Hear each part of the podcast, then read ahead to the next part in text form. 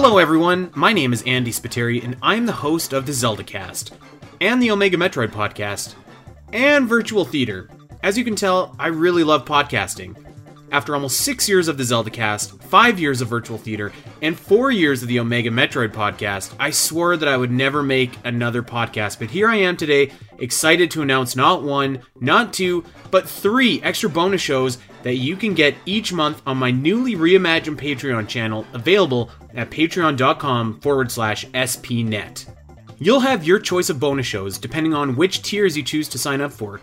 Each podcast has its own monthly bonus show. The ZeldaCast will have the ZeldaCast Top 10s, where we can have some fun and give out a classic ranking on different topics each month with a different guest. Omega Metroid will continue with the Great Metroid Area Ranking, where we are ranking every single area in the Metroid series. And Virtual Theater will debut the Spiteri's Review, a show where my wife and I will give some thoughts on movies or shows, old and new. There's also an ultimate tier that will get you access to all of these bonus shows if you really want to take your Spiteri podcasting to the next level. If that isn't enough, all shows feature a level of interactivity where patrons can weigh in and vote on which topics, shows, and areas we discuss next. Membership starts at as little as $1 a month, so I'm hoping you'll check out all the great bonus content that's going to be coming your way on patreon.com forward slash spnet. Whatever your bonus show of choice, I want to thank you for listening, and I hope to be able to see you over at patreon.com forward slash spnet.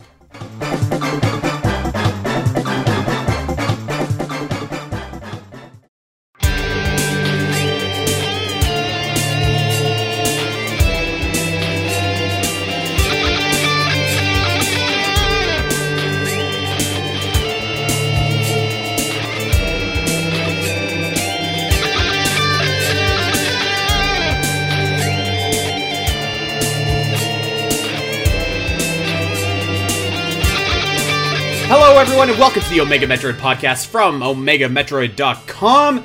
My name is Andy Spiteri, joined by my two pals, Dakota Lasky, Doom Crossing. Gentlemen, how are we doing this weekend? Wait a second, Doing it's well, Monday. huh? What am I talking about? Is it? Yeah, I think so. It is. You're right. Yeah. It, it almost feels like the weekend because we used to record on Sundays, you know? Yeah. Ugh. Whoops. Yeah. I, th- I feel like we switch back every like six or seven months. Yeah. Sundays and Mondays, but um, yeah, doing pretty good. I don't know about you, but it has been a rainy, rainy weekend. I think it's been raining here since Friday.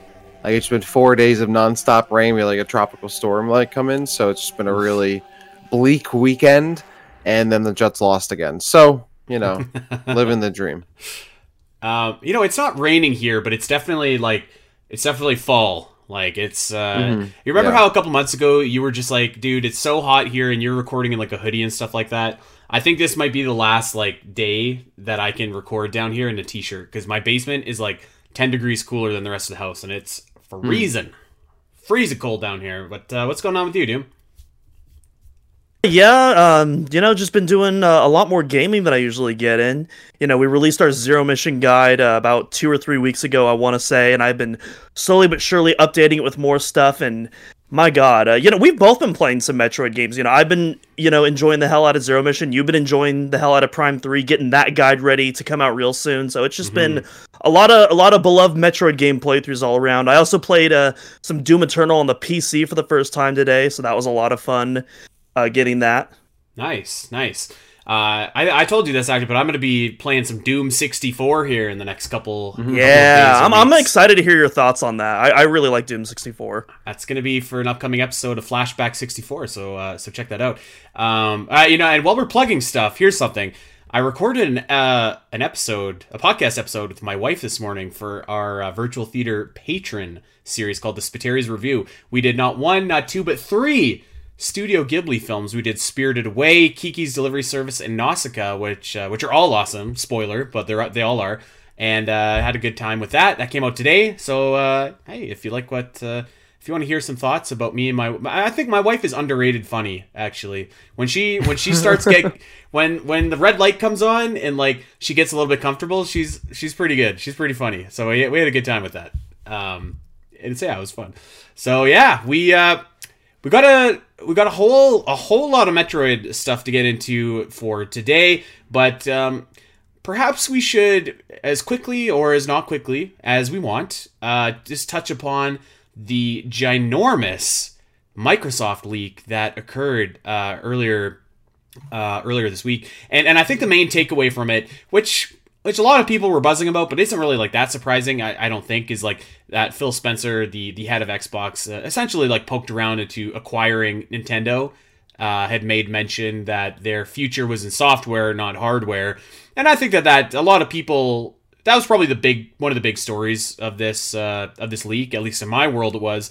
But I mean, it's not like it's not like people haven't been saying that for a long time, and it's it's not that surprising considering Microsoft clearly isn't afraid to go big game hunting, going after you know Bethesda and Activision. It it seems right up their alley that they would have made uh, inquiries about Nintendo as well. But I don't know. Any anything else about that leak stick out to you guys?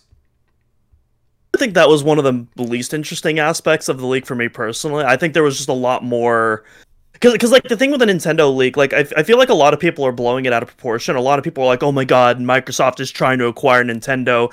That's not really what the contents of the email is. It's more like kind of a wish list, kind of like a pie in the sky scenario. Because like because because Phil he specifically mentions that like that would be a career moment, and like yeah, that would be a career moment for anyone if they could buy Nintendo. That would be like something that you would like be memorialized in like the company's history for like the rest of like eternity yeah. if you could do something like that.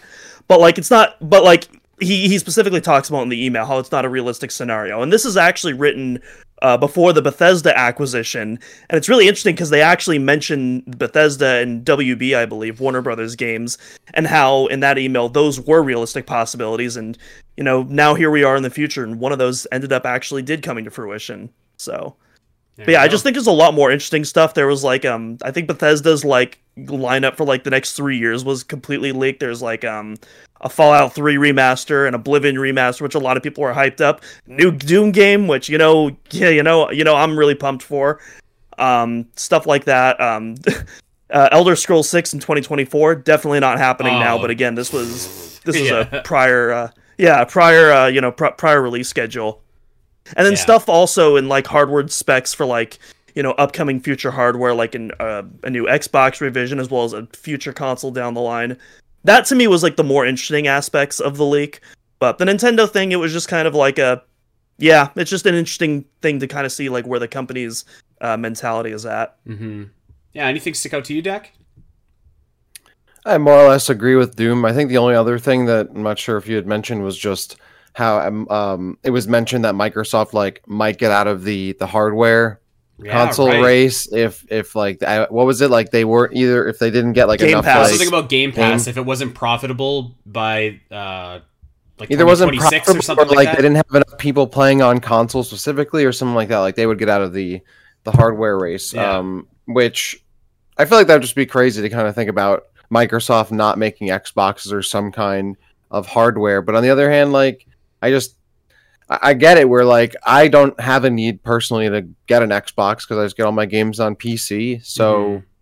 there there hasn't been like I feel like Xbox and Microsoft for a while has kind of had the weakest like exclusivity kind of claim of like you really need our platform. Yeah. Sony's done a good job of like getting a lot of really strong first party like exclusives established that don't come to PC, you know, soon. So like even though that's kind of frustrating to me as a PC gamer, like it does give me incentive. Like, well, if I were gonna, gonna get a console, I mean, I'd probably get a PlayStation because I can get all the other stuff easily that comes to Xbox and PC. So mm-hmm. it'd still be kind of crazy, but yeah, I don't know, just this that kind of uh, potential future for Microsoft where they're not making hardware, they're just making games that go right to other consoles via Game Pass and right to PC and all that, and, and that's how they make their money, and, and that's it. And who knows? Just kind of a you know a little bit of a wild spec not speculation because i guess it was being talked about by microsoft itself but it's just something crazy to think about that i didn't think would really be something that could possibly happen in the, happening in the near future.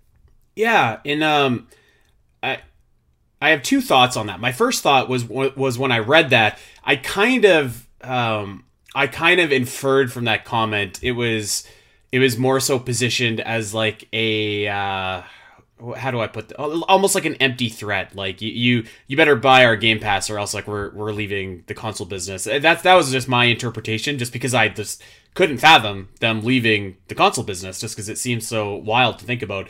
But like uh, you know, th- there's probably some merit to that. And and my other thought would just be like man, what a shame that that would be. Um, and, and, this is someone that you know, I was I was one of those like twelve year old kids that's just like Xbox sucks, like you know, Microsoft, and uh, no, I was I was a Nintendo guy, and and to a lesser extent a PlayStation guy.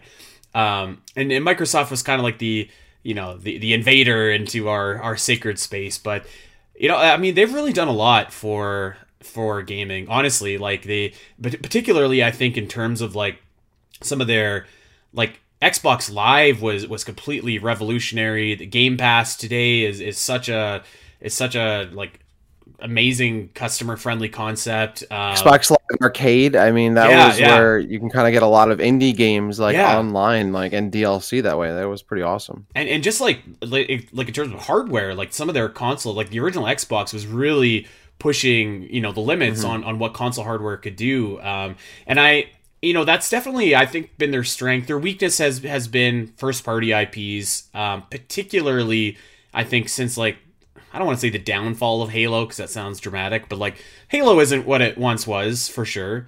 And I, I don't think that they ever really replaced that, which is unfortunate. And for whatever reason, I feel like the rest of their their IPs just never really took off to the same level. Like Gears of War is still like all right. Fable never really took off. Like the rare acquisition didn't Ge- really work. Gears was there for a time during the 360 era, but it never like recaptured that since um in yeah. the Xbox One era. Well, I think that's why they did a lot of those acquisitions because now exactly. their biggest IPs are like Minecraft and Bethesda games and, and Activision games. So it's not like they kind of replace like that's what they've replaced Halo yeah. and and Gears of War and, and Fable and and Forza or I mean Forza is still pretty big. But... Yeah, Forza is pretty big. Yeah but it, it's like not quite the.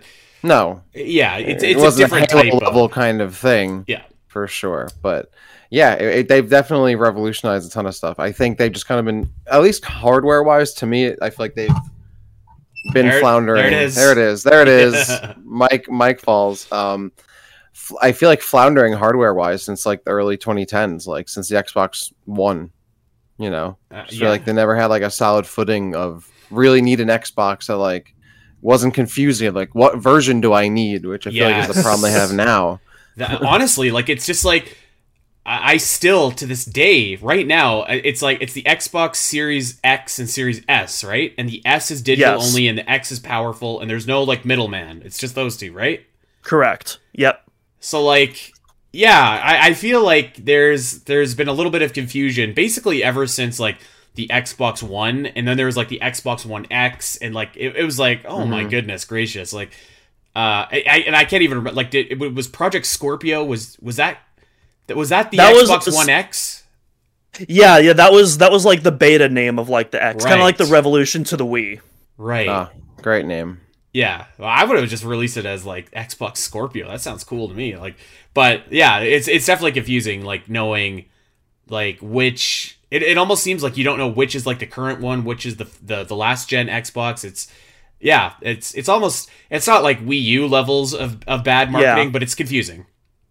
I, th- I think just uh, like the Xbox Series X and S, like it's just not a great like name. It just doesn't really no. roll off yeah, the sucks. And, yeah, it doesn't, and it doesn't sound cool either. It's like Series X. Like it doesn't like. There's mm-hmm. nothing about that name that's like, oh, that sounds badass. It's not like yeah or it doesn't sound badass. It doesn't get the point across. It's like it's not like Unicorn like Ninten- Overlord, which is a great right? name. Wow, that would be a system seller right there. The Xbox, Xbox Triangle Strategy, Xbox Overlord. I would buy that. That sounds like a system you need to have, or else you're about to be conquered. So yeah, yeah that that would be really uh, really too bad if Xbox and Microsoft uh, ended up leaving the the console business, especially because like you know to to what we were saying, it's like well, okay, they maybe they stick around and just develop software, but like what software from them are you are you really dying to you know, dying to have? Like I'm sure someone would keep making Halo, I'm sure someone would keep making Gears of War and Forza.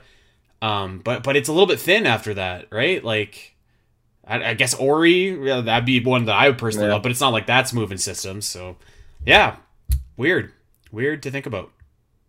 So yeah. I hope they don't leave. Like obviously like I want more exclusives, but also like I'm looking at my Series X right now and like to me that thing is the absolute gold standard when it comes to uh to console backwards compatibility. Like that thing is like leaps and Mm, bounds yeah. above, you know, the PS5 and the Switch and whatnot. And you know, I hope, you know, much like Xbox Live was like a huge influence on the uh, console landscape, I would hope that it has obviously it's not going to have anywhere near that level of influence, but I would hope that that kind of influences the consoles moving forward in terms of digital preservation. Yeah, and, and like also they Microsoft was just like, okay, we're gonna update all of these old games so that they run faster and smoother too. Like, which I feel Mhm. like is also something that, you know, again, like hardware side, they're they're very progressive and very just uh, you know on top of that that side. So hopefully that doesn't happen. But um, all right, enough about Microsoft. We asked you, the listener, to uh, provide us with some Metroid questions. Uh, of course, we're you know we're, in a, a gray murky territory where we think metroid prime 4 is probably coming out on the switch 2 at this point but we don't think we're seeing it before we see the switch 2 so when are we going to see it? What might we get for the switch before that time comes? We're in a little bit of a, a holding pattern but uh, still a really good scenario or situation for metroid fans. I think there's lots of stuff uh, on the horizon. So i guess uh, let's just get to it we asked you guys for questions you supplied so I'm excited. And Dak, you you put all this list together. So Yes. here you the, here's the keys, baby. Yeah. There you go. Yes. So we asked some Metroid questions. We have some Metroid answers. I went to Twitter and to Discord to get these questions. I will say that if I if your question's not here, it might be because someone else asked a very similar question, or we answered it recently on a recent episode. Like we're not going to talk about like when's Metroid Prime Four coming out. Like we've already we just talked about that for the past three weeks, so we're not going to answer that. Um, or I might have just missed your question, in which case, um, sorry. Um, so so that's it. Um, okay, so I'm actually going to start with the, the Twitter questions. The majority of these majority of these are Discord, and I'm going to start with the first question, which was which is from uh, Metroid Theorist, and also Dave97 asked a similar question, but this is pretty relevant to something that came out recently. Um, obviously, there was the Super Mario Brothers 35 game, and now there's F Zero 99. How would you feel if Nintendo dropped a similar battle royale, but for Metroid or Super Metroid, any of the Metroid games? Um, what would you like to see if Nintendo did this? Andy, you you smiled pretty quickly, so I'm going to throw it to you first. What's your answer to this? And great question, by the way, Metroid theorist. Thank you. Yeah, I, I mean, hey, I, I would love to see that. Like, uh, Mhm. I, there there's very few like pitches or suggestions that you could give me where I would just be like, no, I, I don't want to see that in a Metroid game. Like, I, I like to see Metroid kind of you know e- expanding and, and trying out different things. And I think that these games are like they're pretty fun for what they are, right? Like they're you know they, they don't have to be anything too deep or too complex and who knows? I mean maybe if it's more accessible maybe people are just like all right i'm gonna try super metroid or i'm gonna try metroid Fu- or whatever game they happen to do it. Um, so i would love to see that. In terms of like how it would actually work oh man I i'm not sure. Like i'm sure you could probably figure out something to to do it but like I don't know. Maybe there's like a maybe there's like the Super Metroid escape sequence or something, and like you got 99 Samuses running away. I, I don't know, but I I mean I yeah I would love to see that. Um, but off the top of my head, I don't know exactly how you would translate it to a battle royale. I mean, if you wanted to be like, uh, you know, really, you could do like a very smaller, condensed version of like who finishes the game first or with the quickest time or something. I don't know. What do you guys think? Um, I'm I'm gonna jump in real quick because you had actually mentioned one of um mine that I I because I feel like that's the obvious one, the escape sequence. Like you have a big like obstacle course or whatever it is, an escape sequence, and whoever gets to the end first wins, or however many people survive before the you know the place blows up, like win or whatever. So I think that's like the natural one right there.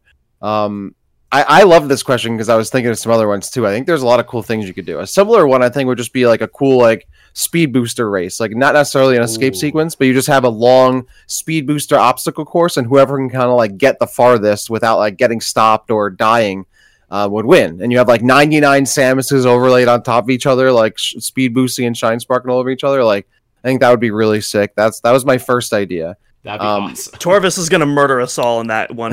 the the second one was a um, a big boss battle. So you had a, a huge Metroid boss, 99 Samuses, and whoever's like the last one standing against the boss Hmm. would would kind of be the winner there. And you could maybe do that in 2D or or 3D. And then the other one I was thinking was more specific to Metroid Dread. What if you had a big like E.M.M.I. sequence and you have an E.M.M.I. going around chasing everyone down? You need to be the last one standing as this E.M.M.I. like gets stronger and maybe another E.M.M.I. gets added to the mix as time goes on and you're trying to be mm-hmm. the last one standing. So Yeah. those are my ideas. I think this would be super sick. There, I feel like there are even more ideas than than that you could do. I think what you- Andy, what you mentioned would be cool. Maybe you take like sections of the game. Who could beat this section? You know, I got one more before idea. the other person or something like. So many ideas, but yeah, those those are mine. What if what if you I've were said like it before. I- I'm sorry, dude. Go ahead. Go ahead. I was just gonna say I've said it before and I'll say it again. Metroid Prime Pinball 99 baby. 99 pinballs going across across the board, shooting items at, e- at each pinball board. Get the highest score, last person standing. That is how you bring Metroid Prime Pinball back, baby. It's the sauce, I'm telling Uh, you. pinball actually wouldn't It's be a never happening. idea. I mean, 99 pinballs would have to be implemented, but maybe you could have 99 players all playing at the same time and like you have to hit Not point 99 thresh- pinballs on one board. Not nine. No, that no, would be no. that'd be I'm much. saying I well, I'm saying that. I'm I'm saying separate things. First, maybe in Metroid Pinball 99, there's a a special reward where you get 99 balls on the board and you're just racking it up. But also, I think the gameplay would be like, yeah, you had like 99 players and like you have to hit like certain score thresholds to stay in the game, or you get knocked out or something like that. that that's another one, right? That's five five ideas here. And do you have another one? I have another one. You know, I I wouldn't be dying to see Pinball 99. I, I have to say, I'm sorry, but I, I you know what, I do think that it would still make a great mobile game if Nintendo ever goes back into that arena. Like, I mean, that's just that's something made for just uh, a couple minutes on your phone. But what if you were in like like a, a small let's just say that you were in Tourian and it's it's interconnected and you can move around or whatever. It's it almost looks like a like a Smash Bros stage, like that that really ginormous Kirby stage. You know what I'm talking about? But it's like Tourian. Yeah, yeah. And like maybe you got like Metroids that just keep spawning. And so like A, Hmm. it's like, well, whoever can can last the longest. Um, but B, whoever has like the most Metroid kills at the end too. I think that could be kind of cool. Because like. That'd if be you sick. you go for it and you and you try and fight Metroids to get like the higher score, but then like you're obviously you're taking more damage or more health if you're getting swarmed by Metroids. That could be kind of cool. Maybe uh, like maybe if they really want to go balls out, they could have like an alpha or a gamma or whatever spawn. That could be cool. Yeah, I, I, mean, I I don't think that you can go more balls out than Prime Pinball. I Well, feel like we've guess, just yeah, I guess you got me brainstormed there. I feel like we've just brainstormed six pretty solid to you know decent ideas for a Metroid 99. So I don't know. I, I they there's there's a lot of things they could do. This it's honestly not a, like just to kind of try to figure out how the battle royale format could work for any franchise. It's kind of fun. Yeah, yeah, totally. Um, all right, let's do the the other one from Twitter, Kim Curland. All right, this is a. I'm I'm gonna ask this a two parter because I want to I want to get two answers from the both of you. Um, which Metroid boss would you most likely beat in a fight? Now, there was an extension to this to this question of you get a power suit with all the same upgrades Samus has when she fights them, but you have your current skills. But I also want to know if you think you can beat any of them without Samus's power suit or any of her abilities. So first, I'm gonna. So first, I want to know which one you could beat with Samus's abilities and power suit, and the, the second one is God. any of them you can be just right right here and now. Like if they just broke into your room while we were recording the show, who could you who could you take on? Uh, Doom, I'm gonna throw it to you first. I think I could take on NES Kraid, maybe. I don't know. With the suit, No way. With he's, the he's suit? hard. Here's so so here so here's the thing. Here's the thing. If he if, if he was if he was a biter, like I I'd be out. 'Cause If he if he had the crocodile maneuvers, I'd be out. But you know, you know he, he he's a bit slow. We're we're not talking a 2D plane. We're talking a 3D plane now. You know, I, I think I could you know I, I think I could do some NGS moves. You know, maybe get him in a headlock from behind. You know, I think I could do that. I, I think you're Okay. underestimating Big Daddy Kraid. He's a tough. He's a tough. We're not talking. We're not talking Big Daddy Kraid. We're we're talking Mini Me Kraid from NES Troid. Big even, difference. Even so, he's got gumption. Um, you know who I could take? You know in Metroid Fusion, you go in and you, there's that scientist that's like barely clinging to life, and you breathe Yes. on him and he die. I could beat that guy, and then I think I could probably take on the uh, the uh, Core X that comes out after. I think I could do that. with, with your bare hands without Samus's suit, Um, no, I mean I've got a few. Uh, or, or I've got a few Okay. peripherals in my office. I could throw you a could couple use like the the Master Sword behind you. exactly. Yes, actually, Mhm. exactly. I was looking at my my Skyward Sword Wiimote, but the Master Sword would do just fine. Uh, so I, I, Uh, yeah, I think I could do that. Okay, I I'm gonna say without this without her suit or any of her ability, I think I could take on Nettori from Fusion, the big Mm. the because it's a big plant. Like as long as I don't fall into the vines and get all like strangled, or whatever, I should be okay. And with Samus's suit, I'm gonna say Flaahgra from Prime because I, I feel like I feel like I could handle that. Like it could Yeah, how hard could it really be? Like, you know, you get the, he- the stationary again. Stationary bosses, I think, are definitely doable. yeah, I agree. All right, um, Um, great question. yeah. um, all right, moving on. Okay, this is from Kevin the Syriakis, one of our two or three or four Syriakis named people in the Discord server. Um, do you think a Metroid game could work if it had multiple paths or hidden exits or secret endings, not different stories per se, but something like Wario Land 2 in a sense, having everything connected to a coherent plot? I don't know if y'all played Wario Land 2. From what I remember I from have that not. game, what I remember from that game, there were a bunch of levels in the game that had different like secret endings, different Mhm. endings, and you that would change the actual ending of the game at the end. Um, so that's how I'm assuming that how it would work. I mean, Wario Land was also like a level based game though, from what I remember, and Metroid's not. So I feel like the only way you could really pull that off, off is if like the actual ending of the game had was different. Like you get different endings, like maybe based on how the end boss battle goes, or maybe just based like, or I guess you just tie it to like your completion rate Yeah, and have a different like maybe like half level at the end or different like ending depending on that. I guess it's doable. I mean, it's kind of what Metroid does already. I just I don't know if like I would want like a ton of content locked behind. Like the great thing about Metroid endings is that like yeah, you get something cool for getting 100% whatever it is, but you're not like locked out of like playing part of the game. Yeah. Because you didn't like complete a certain part of it or get to a secret ending. So on one hand, like it might be doable. On the other hand, it's like I wouldn't want to like miss something and then like, oh, I don't get to do this secret mission at the end or get this like actual different level entirely. But then again, I guess it wouldn't be the worst thing because it's really not that far from what Metroid already does. I mean that's Totally that's see kinda it working. thought, Yeah, Because like um Hunters kind of did it to an extent where you have like kind of the incomplete ending and then you got hmm the fully complete ending when you uh when you get to Gorea 2. But then there's Mhm. also like um I'm thinking of uh Metro, not to be confused with Metroid. It's got almost all the same uh verbs. and vowels. Metro Metro 2033. Yeah, 20, Yeah. 20 2033 Last Light. I haven't played Exodus yet, but like both of those games have like uh, two endings for all of them. I assume Exodus also has Mhm. multiple endings as well. And basically they just have it so that one of the endings is a canon ending and one of the endings is non-canon, but you still get the option of uh picking the two endings. I could totally see Metroid doing something Yeah. like that. It's not un- not already unfamiliar territory for the franchise. I, I agree. they, Um, they do something similar with that. What I might suggest that that's different is like maybe maybe they could take a page out of like uh, the Donkey Kong Country Three book, where like you you can you can get to Baron K. Roolenstein or whatever, and you beat him, and that's fine.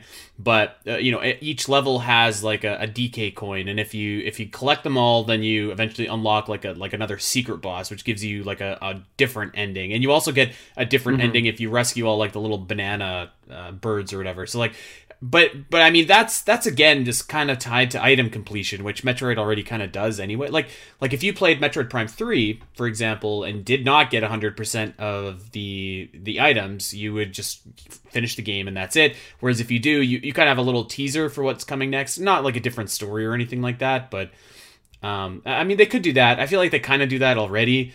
Uh, you know, you, you guys might hate this, but I feel like sometimes like they're like a like a game like Fire Emblem Three Houses where you kind of pick a set path and you follow it. That would be all right. Like Yeah, I'm just trying to think of because it's it's not even just like the endings too, but like how could you like how could you implement like different paths or hidden exits and secret levels in the game outside the endings? mhm. I, I guess maybe that would have to do with like maybe sequence breaking or or some kind of puzzles to do stuff. I think there's definitely a way. I just I- I'm trying to think of how it maybe on one hand already doesn't exist in Metroid, but also so you're not just like how you do it outside of the ending scenario. I feel like what you could what you could do is almost like like we talked about an open world Metroid game uh, a few months ago, and like in my mind, it's like you could if you had a Metroid game. No, it doesn't have to be open world, but just for example, if it had like a bunch of optional power ups and expansion, like like abilities for Samus that were optional that you didn't have to get, you could just go right to Tourian and fight Mother Brain or whatever. But if you did get all those, maybe there's like different little sub stories or paths or something like that that you, you could take. I'm not sure. Mm-hmm. That might that yeah. might be a way. Um, yeah, I guess some something we can talk about further in the, in the coming weeks. Um, on a relevant follow up question here from Paulson ninety one. Uh, for a while, I have assumed that Sylux is following Samus for nefarious, nefarious reasons in the ending of Corruption. But what if Sylux is actually approaching Samus to form some kind of alliance? What other ways could Sylux be a part of Prime 4 beyond just being an antagonist? So, I guess, yeah, essentially asking, like, we're all assuming, which I think is pretty justified, that Sylux is going to be like the bad guy or one of the bad guys of Prime 4. What if that's not the case? And if so, what ways could Sylux appear if that is true, indeedly not the case? Would love it if they fleshed out Sylux to the point where he's like he's a villain or an anti-hero but his motives aren't entirely black and white mm-hmm. you know you can see kind of part of like you know where he's coming from. And maybe like he doesn't become an ally but you know kind of a you know the enemy of my enemy is my friend kind of deal. I kind of hope they go in that direction. I don't think they are. I think he's going to be kind of a mustache twirling you know antagonist like like we typically get. But I, I i hope they i hope they prove me wrong. I think that would be really intriguing. Yeah, I, have hmm. kind of said for a long time. I, I think that he, uh, Sylux is going to play a role similar to Arbiter in Halo Two, um, where I, I think he'll, eh, or maybe to bring it back to more Metroid. I think he'll play a role similar to Dark Samus in Metroid Prime Two, except you don't fight him three times. But like he's he's an antagonist, but he's not like the main antagonist. There's also another completely separate objective that you have to tackle, and and I, I actually I do think that they are going to going to bring some complexity to Sylux because like I, I mean like do we really need like another you know just one dimensional villain I, I think that they've kind of built this encounter up through through corruption through federation force like so i think they want to maybe do something with with Sylux rather than just have him be just kind of like a one and done bad guy maybe turn him into like like a, an anti-hero that can be you know, it's like it's like the Punisher to Daredevil, or you know, a hundred other analogies that you can think of. But I, I think it's going to be something like that. Hmm. Yeah, I mean, this question's kind of hard because on one hand, like there aren't there are only so many like sides he can be on. Like he's either like with Samus and the Federation, or he's not, or he's not involved, right? Yeah. Um, I I feel like at least when we know from Sylux, like he has such a grudge against the Federation that it does to me it kind of feels it would be weird if suddenly not suddenly but like eventually he became an anti-hero or kind of a good guy or something like i'd be okay with him just being a straight up bad guy but i would love some complexity behind that of like legitimate reasons for being a bad guy like i hate the federation because they blew up my planet and killed my you know entire family whatever it is right mm-hmm. just as long as he's not Samus's brother oh. or dad or anything yeah. like that, like I would like, and, and that's what I think is going to be most interesting is building Sylux and Samus's relationship because it's really more Sylux versus the Federation than it is Sylux versus Samus specifically so far. So I think that is kind of more interesting. Is how does like th- there's going to be I have to imagine some element of like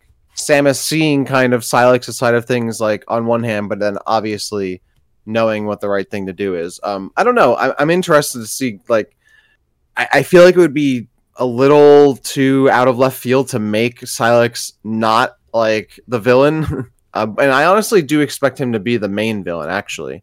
Um, mm. But we'll we'll see. I could see Sylux also being a multi-game character. But yeah, I mean, aside from being the villain, I'm assuming really the only way Sylux could be involved is if he wasn't an ally or he wasn't involved at all. And I really don't see him being an ally. I don't even really see him redeeming himself, and I, I'm okay with that. I would like just a straight up bad guy. I'm all right with that. Mm-hmm. Um, all right. Let's see. From Chunky Beef Bombs. Um, when you think of best story, what Metroid game comes to mind? And which Metroid game comes to mind for best gameplay? All right, so Metroid games for best story, best gameplay. My opinion, best story, Fusion, best gameplay, uh, Prime. That's for me.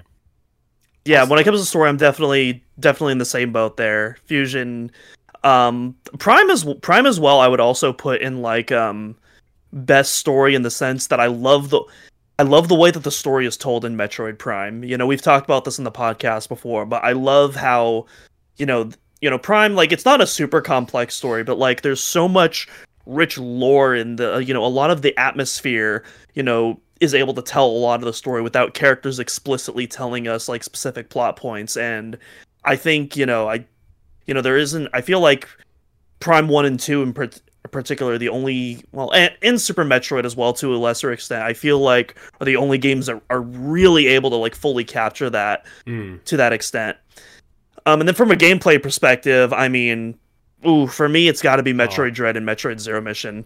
Like my god the, the gameplay in those games are just absolutely phenomenal. Yeah. Um like I mean, it reminds me so much. I mean, I, have talked about Doom in this podcast in particular, but like Metroid Dread in particular reminds me so much of like the combat loop in Doom Eternal um, and how you know how everything cycles back into each other, how you get health back, um, how you memorize boss patterns. It, eh, there, there's a, a, lot of sim, there's a lot of formula in there.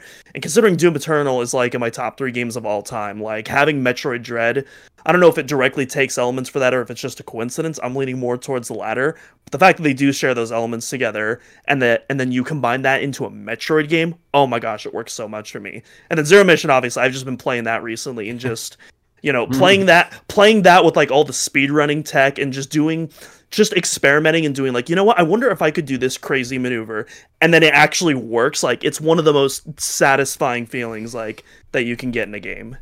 Mm-hmm. I'm gonna agree and say Metroid Dread for gameplay.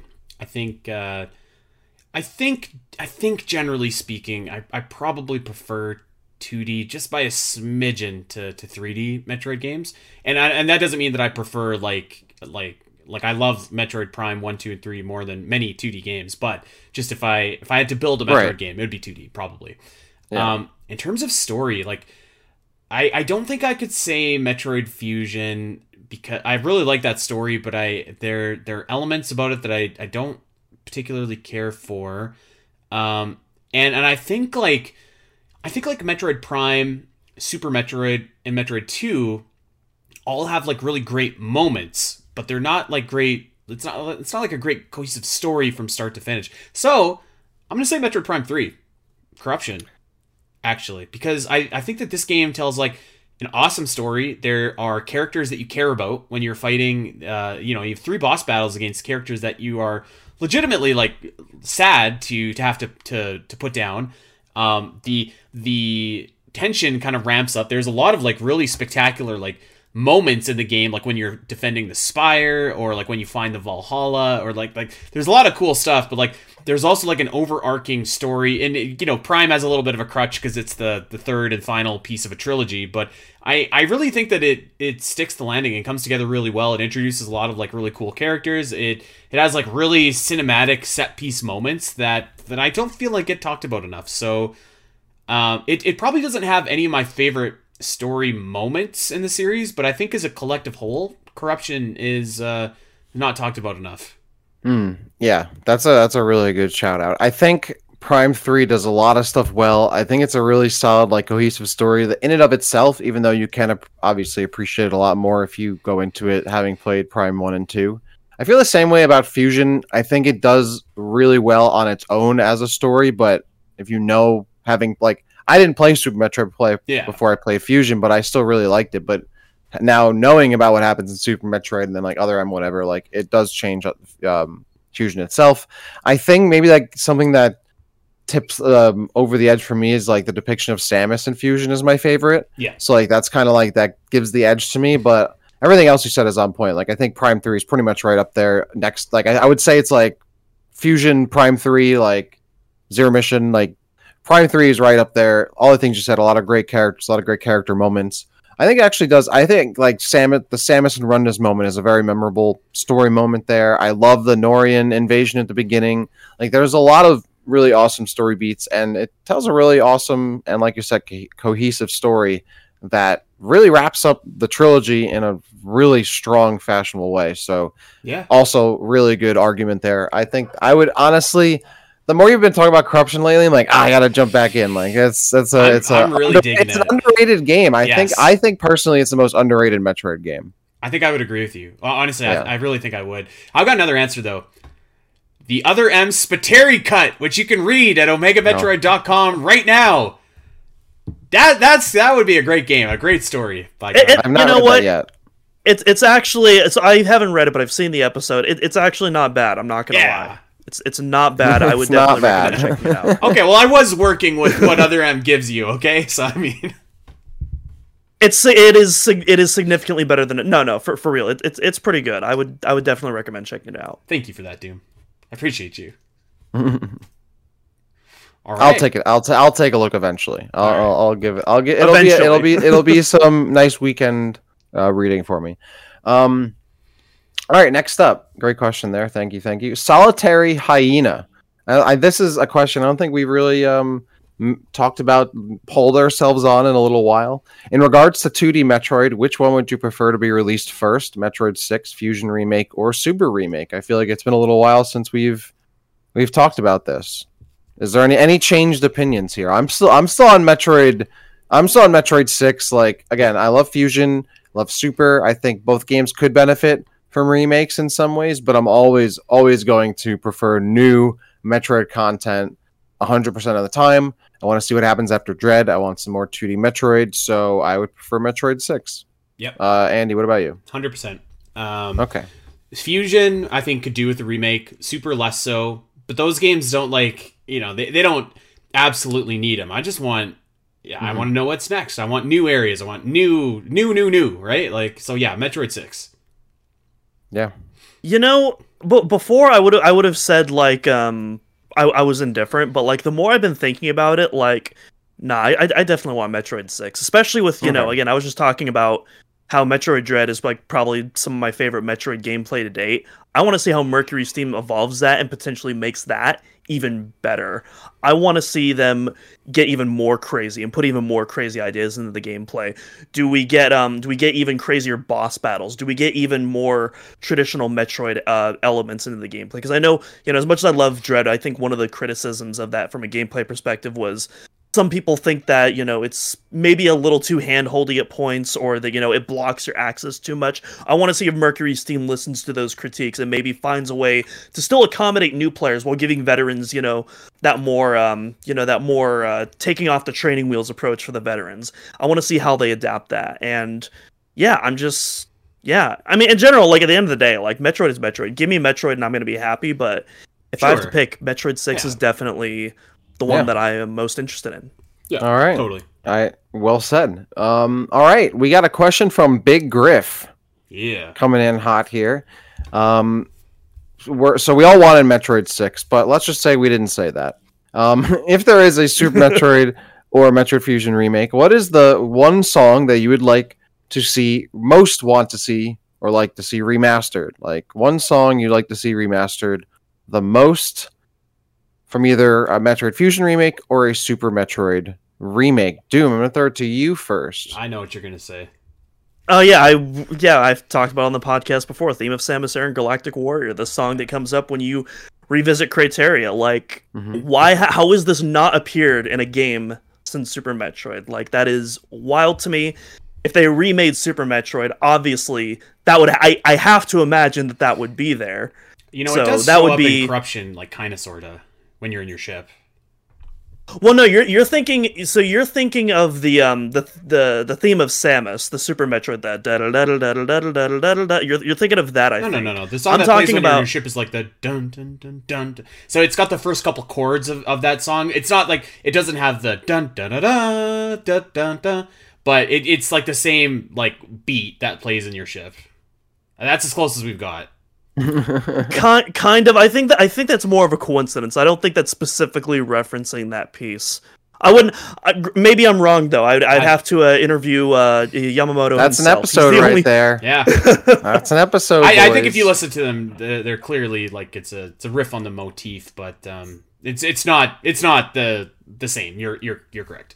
Mhm. Um, I feel like I feel like for Super Metroid, I would love to hear like a new Maridia. Um, I'd love to hear um, uh, the new like overgrown with vegetation, like Green Brinstar theme, which is also a crime that it hasn't come back really in any meaningful way.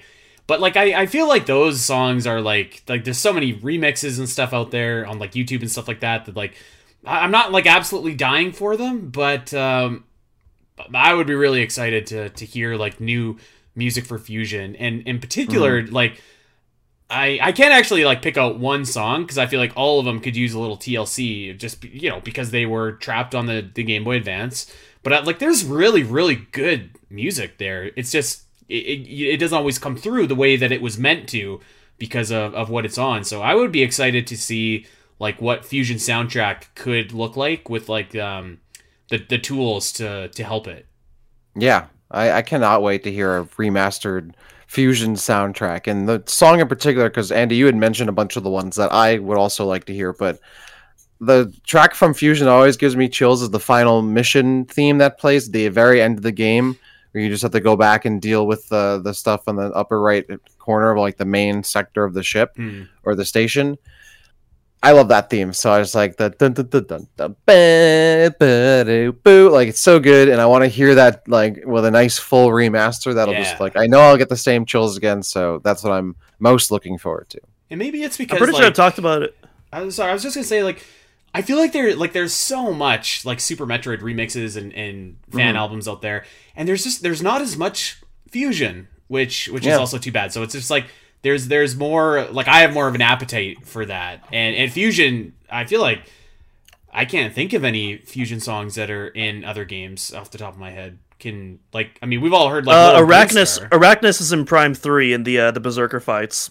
Okay, um, like is there like is, is there That's the one. else? That's the one example. It, it's also kind of in Samus Returns in the Diggernaut theme. It kind of riffs on that, but it's ultimately its Hmm. own unique theme. Okay. Well, I mean, like, yeah, we, we pretty much all like the Ridley theme, the Lower Norfair theme, the the Lower Brinstar theme. Um, those have have been in multiple games at this point. The the main theme obviously has been in multiple games. Like so, like a lot of the Super Metroid stuff has been in other stuff, but Fusion hasn't got that chance. So yeah, that'd be exciting. I think. More Fusion yeah. remixes and remasters. More Prime Three remixes and remasters. I, yeah. I think we need to. We need it. We're on a Prime Three campaign. I think here. Like we need to start pushing more. How good? I spread the word of how good Prime Three is. Can I tell? So I was on I was in the pirate homeworld, and um, and I never put this together, but like when you're in the um, uh, oh man, is it? It's either the mines or the research center, but uh, there's like the the lower Norfair song that plays. So not like the do do do do do do. So not Well, no, one. it's the um, it's the Super Metroid pirate theme. Like after you collect the missiles, that's the one. it's so good. It's so It's awesome. it's a really good piece. Yeah. Oh man, it, it's just like it sounds so awesome, and I was like, man, people have been dogging on my guy Corruption for its its supposedly lackluster soundtrack, and uh, and that that ain't the truth. I have a lot of epiphanies actually with Metroid Prime Three. I, I think can't wait it's to talk about lackluster. it. It's just Metroid my, Prime it's just my 3. least favorite. is an underrated game. Telling Yes, you, man, it it, it, is. it, gets it gets a bad rap for some reason because it's not one and two, and people have not played it enough. Yeah, I can't wait to talk about Um, it in long form. Yeah, we. But- we but I- I anyways, know- but- go ahead. I was just gonna say before we move on, uh, going back to the Fusion soundtrack, I've talked about it before, but there's a there's a guy named Pete Lepley who did like um, an EP covering the themes from Fusion, the the main sector themes as well as Sector Four Underwater. Uh, I think you guys would re- really get a kick out of that one. I really like that album a lot. It takes some it takes some of the um, the sample libraries used in the Prime soundtrack, but it also brings in a lot of new original samples and th- synthesizers as well to you know give it its own unique flavors as well. And I think I think Pete did a really good job recreating those themes. You can check it out on his Bandcamp for free, so I would highly recommend it. Hell yeah, Nice. sweet. Um, let's. We still have a bunch of questions, but I want to get to one more from Griff here because it's like a one-two kind of combo here. We we've mentioned songs that we like or maybe underrated, um, or that are underrated. But are there any Metroid songs that you find are overrated? I don't know. I don't. I, can, I didn't think of any that were. I felt overrated because I mean, I feel like all the Metroid songs are really good. but are there any you Mhm. feel like are like, eh, it's it's not as good as people say? The only thing that I don't know comes if to mind. overrated is the right word because I still absolutely adore the song, but like usually like people would put like Phendrana Drifts in like a top 10 list. I personally wouldn't even put it in my top 50. I think there's Oh, so many gross. other songs. Oh. That's that's it's, it's a phenomenal song. That it's a is- phenomenal song. But I think there's a lot of better better music that I'd rather listen. Hmm. when Yeah, are you talking to like Metroid. top 50 in Metroid? Yeah, in Metroid, in Metroid. That's the most offensive thing I've heard you say on this 50? podcast. Fifty? You're not saying fifteen. You're saying fifty, Fif- like five five zero. zero. That's Five cr- zero. That's cr- that uh, that I think is That, way that makes me want to throw up. way off the honest. charts. I think. Yeah, no, I'm It's sorry. a- that's not. Okay. I'm not. I'm not dissing on this. It's a beautiful song. It's a piece that I love listening to. But like when I think of like my favorite Metroid pieces, it's just like you think you oh, can but this name one's aw- 49 more, uh, 49 other pieces that you think you like more than Phendrana Drips? You really think so? Not right now off the top of my head, but I can put a list together for sure. Absolutely. I want you to do that.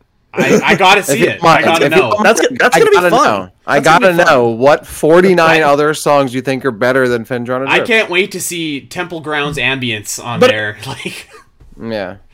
Uh, well, you know what? I'm, I'm, we're we're giving you a hard time. That's your opinion. You're you are certainly entitled. It's to a it. it's a great song. It's a great song. I'm not here to say it's a bad. It's a five out of five. It's wonderful. It's okay Which to have Metroid- a, bad, a wrong opinion. Metroid It's also has Okay. a ton of five out of five songs That's as fair. well throughout That's the true. series, That's very true. except for Um, Dread.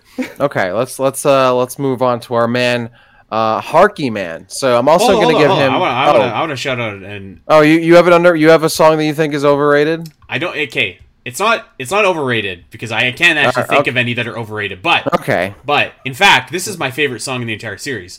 However, this song is is so overexposed that it is outrageous, and that is Lower Brinstar, Red Brinstar, which is one of my favorite favorite pieces of video game music ever. But this this needs a break. It needs a break. It was in Dread. It was in Samus Returns. It was in Echoes. It was in Super Metroid. I love it. I love it. I love it. I think it's a, a top like five like video game song for me, but it, it needs a break. That's the closest that I could think of to like overrated right now. agree. Yeah. Um, I think now that we now that you you yoinked us back to the conversation real quick, I will say that the Raven Beak theme from Dread is overrated because I think people think it's pretty good, and I don't. I don't agree. I do not agree. Like I Do- like do it people think it's outside of the context in the game. I feel like when I people it- mention, I feel like when people mention the track, that it's like one of the examples that people give of like tracks in the OST that are not bad. Yeah, okay, that's fair. Yeah. So Yeah, I, I like it outside of the game. I don't think it works inside the game at all. That's my opinion. Hmm. Okay. I I have the opposite opinion. I think if you listen to it outside the game, it like there's no way you could sit there and listen to it. Like there's just there's no I can't fathom being in the headspace to listen to that theme or much else dread music outside of the game. In the game, I think it works as a boss battle theme, but not a Metroid boss battle theme. I listen to Dairon's theme all the time. Psychotic behavior. That's gonna Um, be that's gonna be above Phendrana and, and Doom's Crazy list, guaranteed. behavior. N- uh, uh, no, absolutely Okay, not. so so moving on because we have a bunch of other questions to go here. Um, Harky man, I'll give him the one-two punch because one of these we're actually not going to answer for a particular reason, and that and I'm about to reveal that because I'm going to read the question. Given Space Pirates, legit, not X, haven't been featured in a mainline game in a hot minute, would you like to see them make a return? If so, in what capacity? I'd love to see them have a new charismatic leader to fill the vacuum left by Mother Brain and Ridley. And I would say to that that it's funny you asked that because we are going to be doing an entire episode entirely on the space pirates and y'all can correct me if i'm wrong but i feel like we're going to talk about the history of the space pirates but mm-hmm. also the future of the space pirates where we could see them next. So i don't want to give away i'm sure there's a lot more thinking we all have to do but i don't want to give anything away ahead of that. But i will say that we would I, there's a chance that we'll talk about whether or not we want to see them return. I personally would like to see them return and we're going to do a whole episode on the space pirates in the next few weeks actually to talk about the history of the space pirates their lore their appearances in the games as well as if and when we'll see them next so that's all uh that's coming up soon anything else to add to that Nope, nailed it. cool well since that we're not answering that question we'll move on to harky's second question um, which is actually something that we've talked about on a previous uh, q&a but i was curious if um, this answer has changed for anybody because i don't think we've talked about it recently if Samus passed the baton as the hero of the series, who would you like to see it? Oh, who would you like to see it? Who would you like to see take it up? If Samus passed the baton on as the hero of the series. I'd be down for a young Chozo warrior who aspires to Samus's legend. So Harkyman's asking Mhm. if if if the if it was passed at all, who do you think it should go to? I'm I'm in the camp that I'm still very much like I want to see more Samus and I don't need to see anyone else leading the games. But if it's a situation where Samus is trading it off for a game or forever, um, Doom, I'll throw it to you first. What kind of character? Who do you think that could be? Maybe. Yeah, I could see like maybe like a one and done like an MGS2, but like I wouldn't want to see like a full time replacement of Samus. I feel Okay. like like What you mentioned, I feel like there's What if there was? if there was Yeah. What if there was? I mean, I, I feel like it would have to be an original character that we've seen yet, because I can't really think of any current character that we have that would really Mm-hmm. fit as a suitable replacement for Samus. So, So like So, okay, yeah. so then like do you think it could be like maybe a Chozo, maybe another bounty hunter, like a Federation soldier, maybe a completely new like a Luminoth or completely new species? Like what, what do you what do you think like would make the most sense? As it seems like at least like from Harky's perspective, like a young Chozo warrior that makes sense uh, to take over the mantle. So like where, where do you think that like if you don't know a character would be like where do you think they maybe come from or what do you think would make the most sense? would probably be like another bounty hunter or an independent contractor. Maybe maybe something from an alien species, and then that way you could also have a gameplay hook in that. Maybe they could do things that just isn't possible with you know a typical human in a power suit, and so so I, I don't really know. I'm just Mm-hmm. throwing random ideas off the dartboard off the top of my head. I Okay. agree. Andy, what do you think? I, I agree with you, Doom. I, I don't think that character exists in the Metroid uh, world as it is right now. Um, I do think, like, I think that's an engaging story. I actually wrote an editorial about this on Omega Metroid, where like I, I suggested that maybe Metroid Six, a direction that that game could go, is you actually do play as like another character, like a Raiden type of character, and and Samus is kind of on the, you know, we're, we're hunting her because she, now she's a Metroid and now she's done all this bad stuff, and um, and I think that like.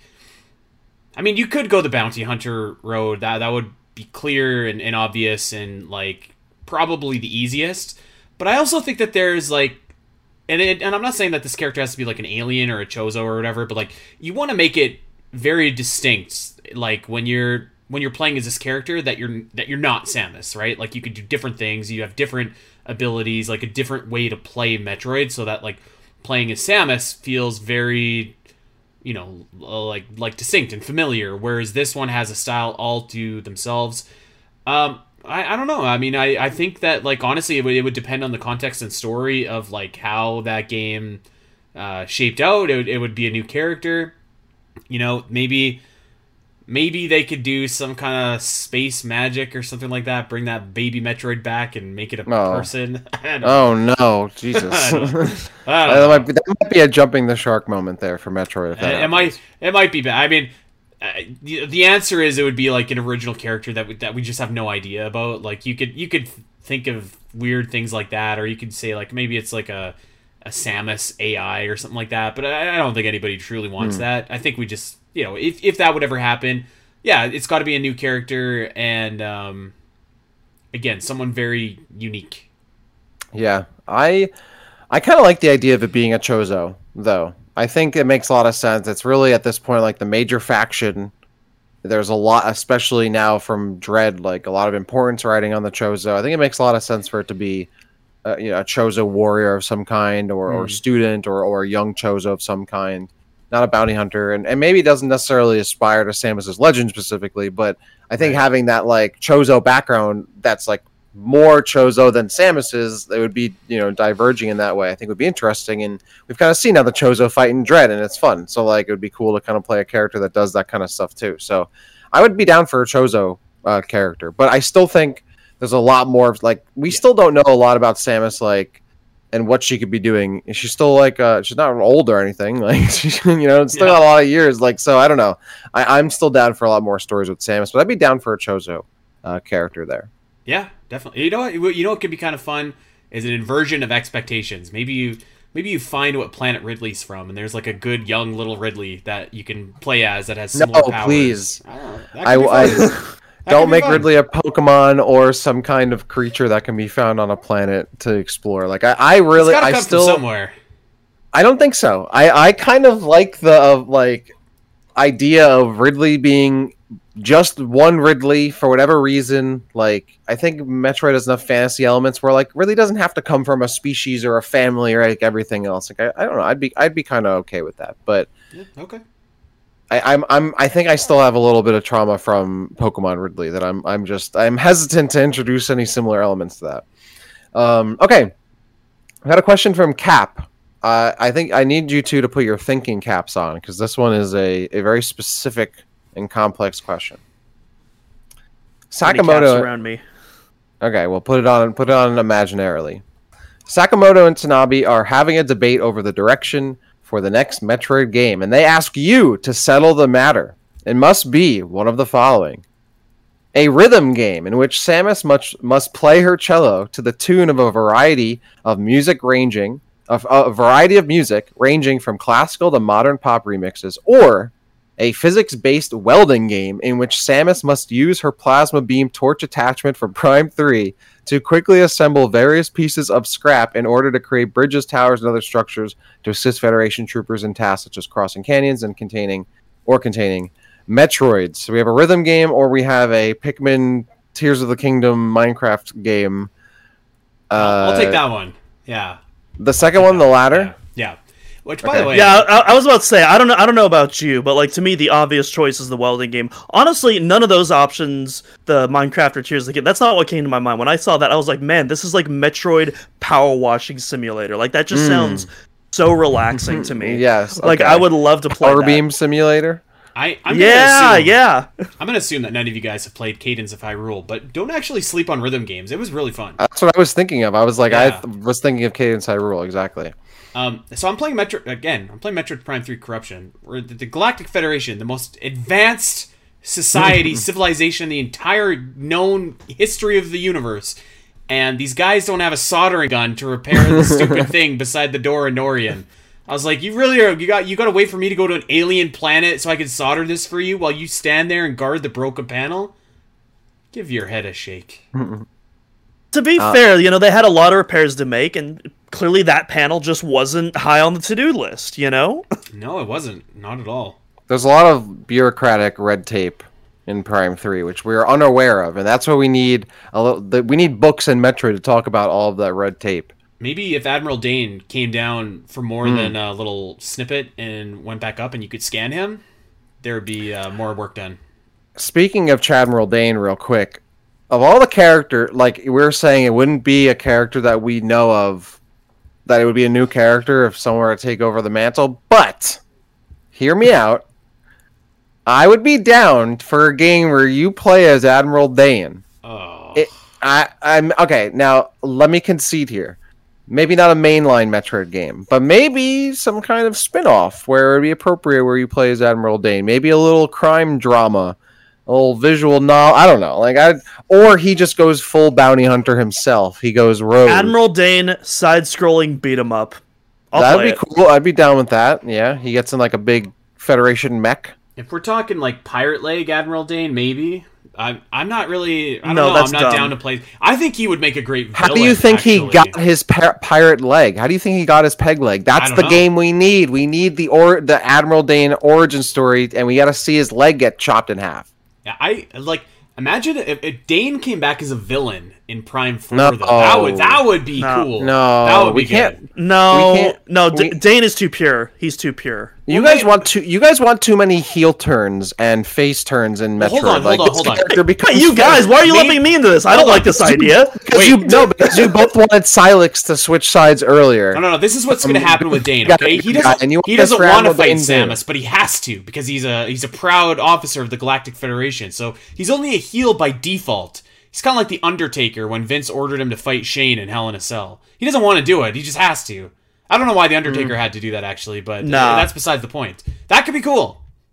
That'd be Dane- way better than like the that'd be way better than a beat him up with Dane. Are you, yeah. Dane, mm. Dane's like the one guy that Samus can actually trust on the inside. Exactly. Dane, yeah, never. I would not want to ruin. There's so many other characters that are not trustworthy. We can make villains. Like, don't ruin. But but that's how you get there. That's the, when Dane is finally just like, I'm not doing the Galactic Federation's bidding because they're wrong, and I'm with Samus. Now that's a great moment. Here's what I think Make a, would be you can make. Miles from Federation Force the villain. There you I go. know, I No know, we're going, we're going way off topic because now we're not even talking about who would be the main character. It would be who the villain is. But what if they brought Anthony back and Anthony was the bad guy, but it was more of like, um, like a a, a, a Terra theme from like Teen Titans, where like, you know, he joins the bad side. Like he doesn't really have a choice, and he like is reluctantly on the bad team, and then he kind of has to redeem himself later and and help the good guys in the end. I don't know. That could be kind of there's a little bit of thing going on between Samus and Anthony. That could be kind of emotionally appealing. I don't know. That could be interesting. I like Anthony, but unfortunately, he actually didn't make it in the Spiteri cut of Other M. No, don't spoil that. I'm sorry. He's like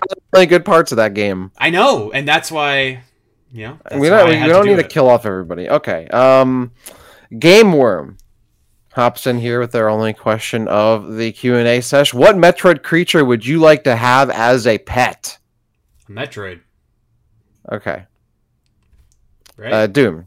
Come up with a more creative answer than that. Honestly, I feel like uh, the Metroid Prime versions of the Zoomers, honestly, they're like pretty chill creatures. I I feel like, you know, I, I feel You like said could- could Zoomers, and I was I was like, oh wait, there are things. Yeah. that are called Zoomers, yeah. yeah, like a Zoomer or a Geemer or something like that. Probably the Zoomer because they're the ones that don't have like the uh, the Hmm. spikes that come out and surprise Y'all are, y'all are leaving the easy answer on the table here. I'll give you a, a ten more seconds to before I say it. I, You were I feel like you're gonna say, to say uh, a it. Dachora because you could just No. ride it to work. That'd be cool, actually. No, but close. Not close at all, actually. Doom. Well, I, that was gonna be my guess. I was gonna say I'm gonna say a Stone Toad. that- Stone Toad from Metroid Prime. I guess. That's Easy. I yeah, guess they're, they're pretty uh, big though. That's The an big, obvious big, answer. cool- I think that's the obvious answer. It's one of the few things in Metroid that's not gonna outwardly kill you for one thing. So I don't know. That's yeah. as long as you don't get close enough, and you know, like I know, man. My cat walks by that thing, and it's just like, well, like Well, no more cat. That's what I you got the stone not. toad for. You don't need any other pets. You I have stone toad. Um, okay. Papa Rick jumps in. Do you believe that other Metroidvania games have surpassed what Metroid or Castlevania can do in the genre? Do you think Metroid and Castlevania have more to offer? I think on the first question, that's I would say yes. I feel like it's been a while that like Metroid and Castlevania specifically have been like the top games in the genre, especially over the 2010s. We've had a lot of examples of indie games come around that have really pushed the formula farther than Metroid, I think, specifically have. I mean, Hollow Knight, Ori, a lot of under um, indie darlings that have come out that have done that. So I, I would say yes. Um, I mean, we even have like that Prince of Persia game that we were just talking about last week. That like that's doing stuff that's like hmm pushing against the giving Metroid competition in a lot of ways, like comparing it to Dread that just came out too. So I think it's been a while where Metroid and Castlevania have kind of been the top dogs in the genre. But I do think that they both have more to offer for sure. But I don't think it's I think it's been a while, especially Metroid. Maybe Dread has brought it back into the fold, but like there was a time where like Metroid was not the best Metroidvania for 2D games. So I don't Um, know. I think it's been a while. that's a really interesting. For me question. personally, the answer is so. For me personally, at least when it comes to Metroid, the answer is no. It's my favorite series of all time. That being said, I, I think I think what you were saying though, Dak, I think I agree in terms of like its relevance in the space. I think up until Dread, absolutely, like that genre was definitely like. You know, I mean, even even today, like Hollow Knight, like I mean, there's there there are some crazy people out there that actually think Hollow Knight is better than Super Metroid, which is uh factually incorrect. But you know, a lot there's a lot of people that do believe that. And i think that's a testament you know to how you know impactful these games are you know. Uh, andy and i we talked about ori um, about a year ago on the podcast. We both absolutely love that game. I still need to play will of the wisps though. I'm really excited to do that one of these days. And you know there's been a ton of other uh, metroidvanias in the space as well. You know most recently we got um we got jedi survivor that just came out a sequel to fallen order as well.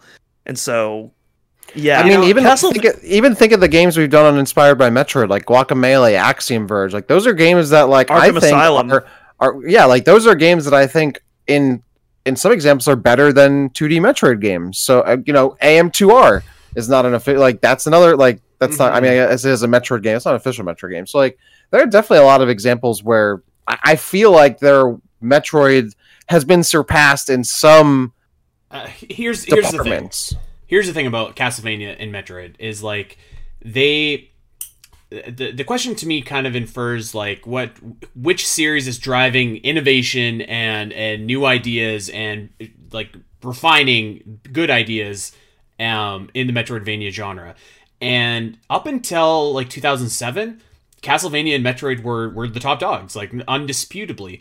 Now the thing is, is that like after that, they they stopped making 2D Metroids and they stopped making 2D Castlevanias that were Metroidvanias. So like they didn't have the chance to to keep on to keep on like uh, improving and refining.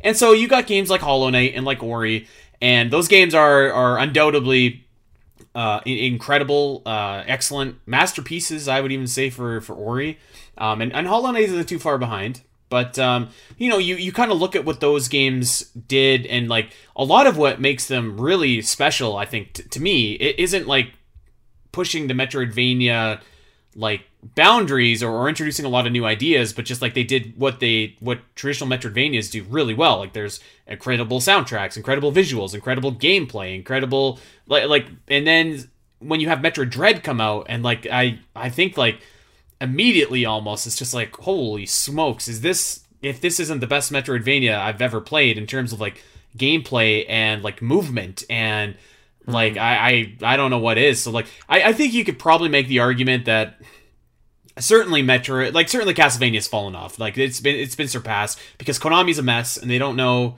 You know, there there was no series hotter than Castlevania in like the Game Boy Advance DS era, and now it's it's you know just whatever, which is a crime because the the show was so popular, and if you think if any time was the time to strike, it'd be now.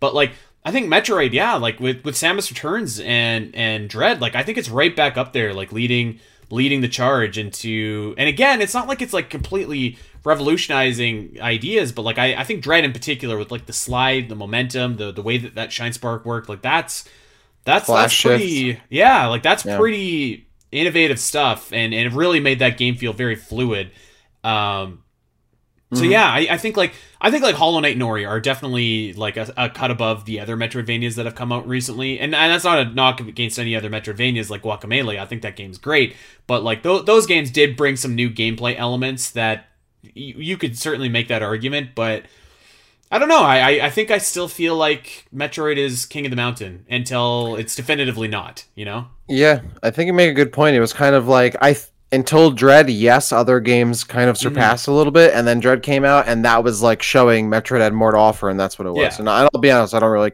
keep up with Castlevania, so I can't speak to that. But I never really played Castlevania to begin with, so um, I, right. I think you'd like it, Dak. I think I think you'd really enjoy it. I'm sure I would. Yeah. I mean, though, then again, I hate fighting the Belmonts and Smash. I don't know. Maybe it'll be more fun to play as them.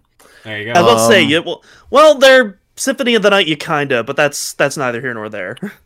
It's just I'm not a big vampire guy, you know. Mm, so yeah, yeah, that's never been. It's not. I like sci-fi, you know. Yeah. Um. Okay. Let's see here. Um. Minneapolis King 25. What's up, my guy? What kind of new suit abilities do you think the series should adopt in both 2D or 3D? All right, that's a that's a pretty pretty broad question, asking us for some ideas for new suit abilities in in 2D and 3D Metroid. I don't know. I'd have to think about that a little more. That could that could be I think its whole a whole um episode. I, have new... got one thing off the top of my head that I think would be okay, cool. but this would only really work. Oh, maybe it would work in 3D actually. You kind of saw it with Breath of the Wild, but like I, I feel like a suit that could rotate gravity or your environment around you to like change the actual structure of a room that would be pretty cool. Like a like a literal gravity suit that you could like twist the the room or like an interactive suit that could change like the actual structure of a room. Um, mm-hmm. Similar to like how like the Divine Beast moved in, in Breath of the Wild, they could you know rotate, backflip, whatever.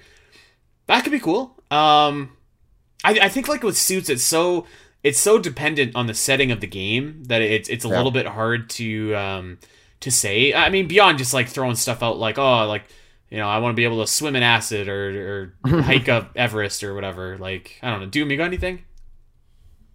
So, so one of the ideas that I've talked about, and I'm not sure if this would really be like a suit upgrade, but like I've talked about how much I've wanted to see anti gravity and like the Metroid universe, and you know, you know, Metroid Prime. As much as I love that game, I still find it weird that you know you go onto the pirate ship, and on the outside the gravity is just like perfectly normal, like there's no changes in that at all. Meanwhile, just above you, you have these asteroids that are you know still you know not feeling the effects of mm-hmm. the gravity. Maybe maybe it's very specific specific gravity wells on that specific surface. I don't know, but I, I always think that like that's just you know there's so much gameplay opportunity to utilize anti gravity.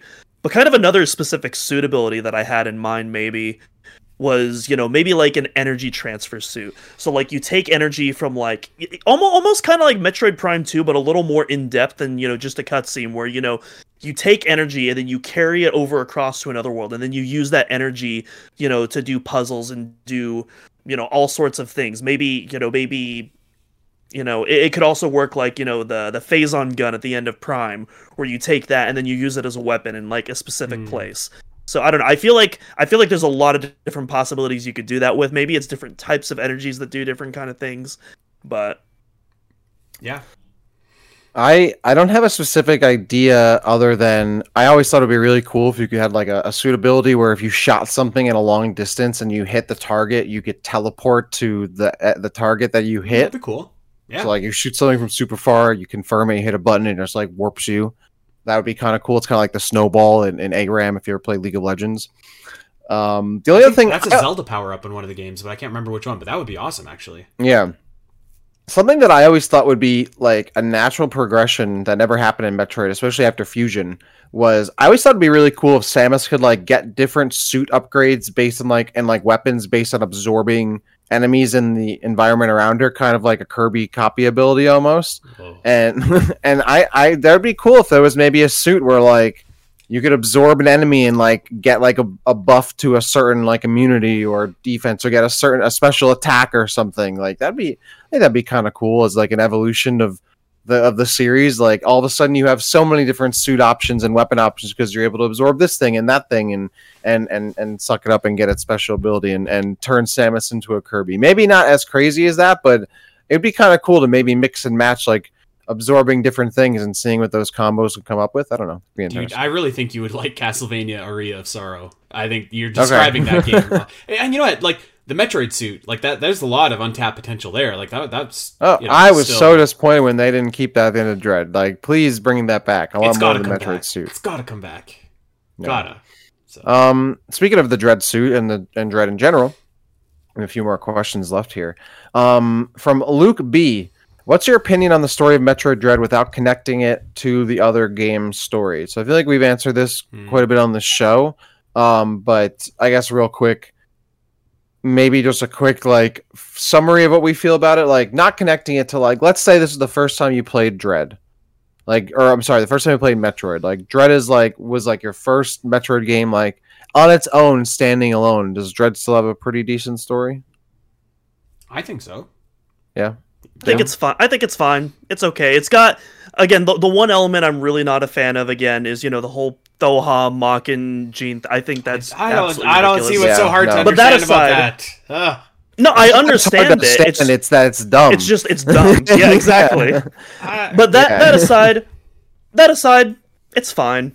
I think it's one of those things where like when you have a game like Fusion or or Prime 3 and you get a really good taste of like good a good story in Metroid that like isn't just there to service the gameplay um, you kind of want more of it. That's why I always loved Fusion because like it felt like the story existed beyond just servicing the gameplay. Which, let's be honest, for a lot of Metroid games, that's pretty much what the story is there for. Super mm-hmm. Metroid, mm-hmm. the original Metroid, Metroid Prime, like it's there to service the gameplay. And Fusion, they kind of changed that, and, and in Prime Three they did as well. And I think in Dread they did that a little bit, but for the most part, Dread's story feels like it's mostly in service to the gameplay. Like it never really feels like it's trying to go beyond that.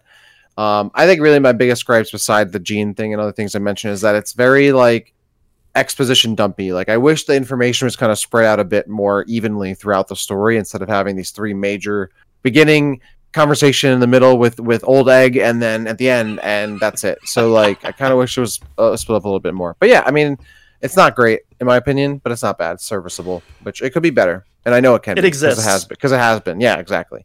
Oh, um, man for um, another one, real quick from Paulson91.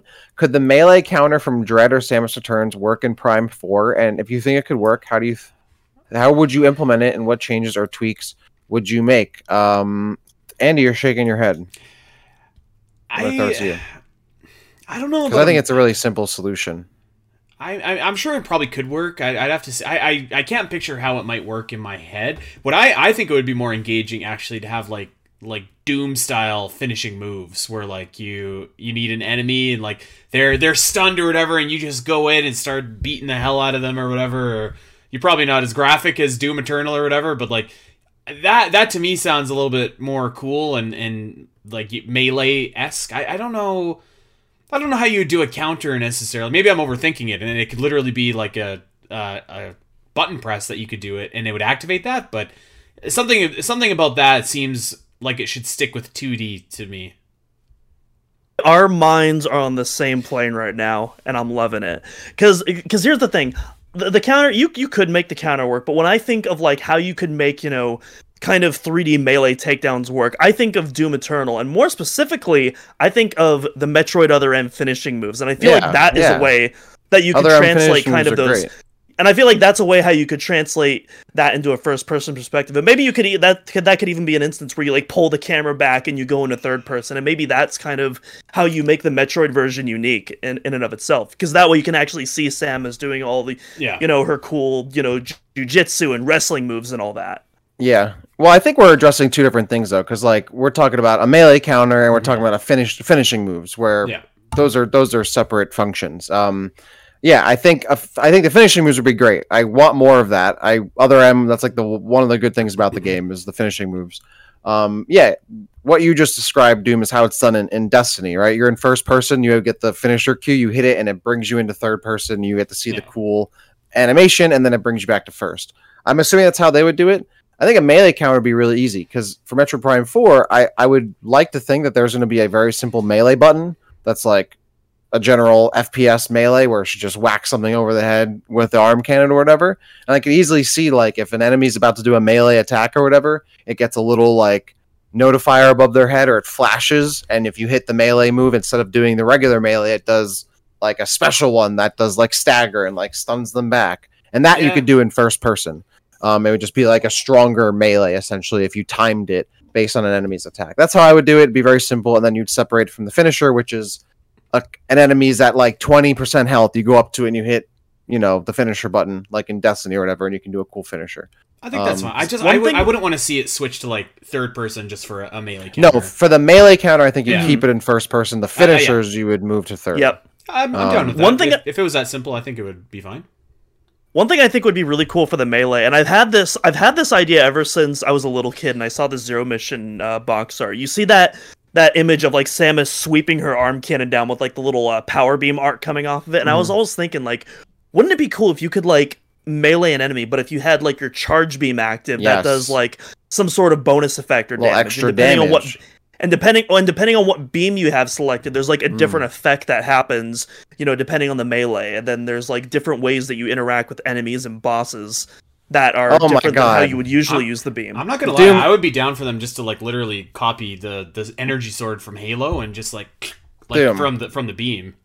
So I have this uh, game for you called Destiny because that's what happens in that game. If you have the different classes selected, you get different melee abilities depending on which one it is. It's it's I 100% agree. I that would be so sick. You get a different melee like uh, attack essentially depending on which beam you have active, and you could charge it up by charging the beam as well. What if like you did a melee and had like the your your super missile charge or something, and it just does like a huge explosion when you when you hit someone? That like could be a better they- version of beam combos. I feel like, yeah. they could do a lot of they could actually do a lot of cool stuff with the melee system and, and change it up depending on what you have equipped when you do the melee and like have timings and whatnot like ah just getting me excited thinking about it Mm. You could like maybe combine the grapple beam with that, with you know some of the more combat oriented stuff they did in Prime Three. Maybe ta pull an enemy closer to you and then melee them to get even more Mhm. damage with like the way it bounces off. yep yep 100% yeah I, I really i really do think they I, I mean i really hope they implement melees like in like I, I think it's really cool that you could have the dynamic of like your long range and mid range like fire like weapons based combat and then like just smacking stuff over the head with your arm cannon and like giving it a Mhm. suplex and grappling beaming and stuff like i think that those two different like contrasting gameplay loops are working together would be really fun. So i hope they i hope they do that. I hope they like i want them to pull out all the stops with prime 4 give me cool melees. Give me cool weapons. Give me cool finishers. Let me just beat the crap out of everything that's in front of me. That's what i want so i hope we get that. Um I like that Prime Four pitch. That's, I mean, yeah, that's always been part of my Prime Four pitch is having a nice, in-depth, fun melee system for sure. Um, okay, uh, some of these other questions I'm gonna pick and choose here because I think we've either answered them already, Right. um, or or they are similar to what we've we've done before. So, um, so this is actually a, a new Supreme Man. I like. I'm kind of curious, as I'm curious if y'all are interested in doing this. How do you guys feel about do? Uh, how do you guys feel about the idea of doing more fan story pitches for games, whether it be rewrites like you did for other M or Dread, or something completely new? So obviously we did our Dread rewrites. Andy, you just did your other M re, re, rewrite. Hashtag Is there? release the Spiteri cut. Yes. Are we are we Um, thinking of maybe doing other um either rewrites of Metroid games or maybe original Metroid games or something like that? I don't know. Is there any anything uh, on I can the see mind? it doing like maybe in the future, like when new games come out, if we think that that game deserves a rewrite. But I mean, I Mhm. feel like at at the time ri- time of right now, I feel like we've covered everything. We rewrote Other M, we rewrote Dread. Mhm. Um, we did an episode Did talking about Metroid Federation Six that we yeah. yeah. yeah we have was one of our Federation Force earliest too. Um, Yeah, I never, never say never. Like I, I think I think you're right. Like I, I don't know that a bunch of other games need it necessarily right now. And like, um, you know, I, I we've done some we've done some story pitches for for Metroid Six. Uh, haven't really got. I mean, we've touched on it for Metroid Prime Four, but not really got there. Um, I, I mean, I, I don't think that we're good, gonna like start to you know pre- present stories necessarily like oh i had this great idea for a story like here's here it is um but i don't know never say never maybe we do maybe it's just something that's so engaging that it catches on hmm Yeah. No, I agree. I, I'd be I'd be down to do another like fan game pitch or, or something like that. That would be kind of fun. Yeah. A re- rewrite or something like that. Um, okay. Let's see. So, uh, Harky Man asked about sword play in Metroid, kind of like Castlevania, Axiom Verge, and Hollow Knight. I feel like we kind of just talked about like melee Yeah. combat. Um, I don't, I don't personally think we want to see like a ton of melee combat outside of what we just described. Like, I don't think we want to see like a literal sword. Um, I i, mean, would, I would maybe, be fine with a beam maybe- sword to be I, honest I was about to say maybe one sword because yeah, it's like Halo. Like you got the energy sword, like that's dope. But maybe give it like the the Metroid mace. Like it's a mace with Yeah. like and and the mace head it looks like a Metroid. And Samus has that for some reason. Oh, that'd be cool. Maybe Yeah, I just could, one, I a could little see, bit, a little I could bit. see Samus getting like a little blade that comes out of like the grapple beam arm, maybe kind of similar again to Doom Eternal because I really like that blade in that game. Hmm. Uh, it's, it's just actually, let her hit people with the arm cannon, man.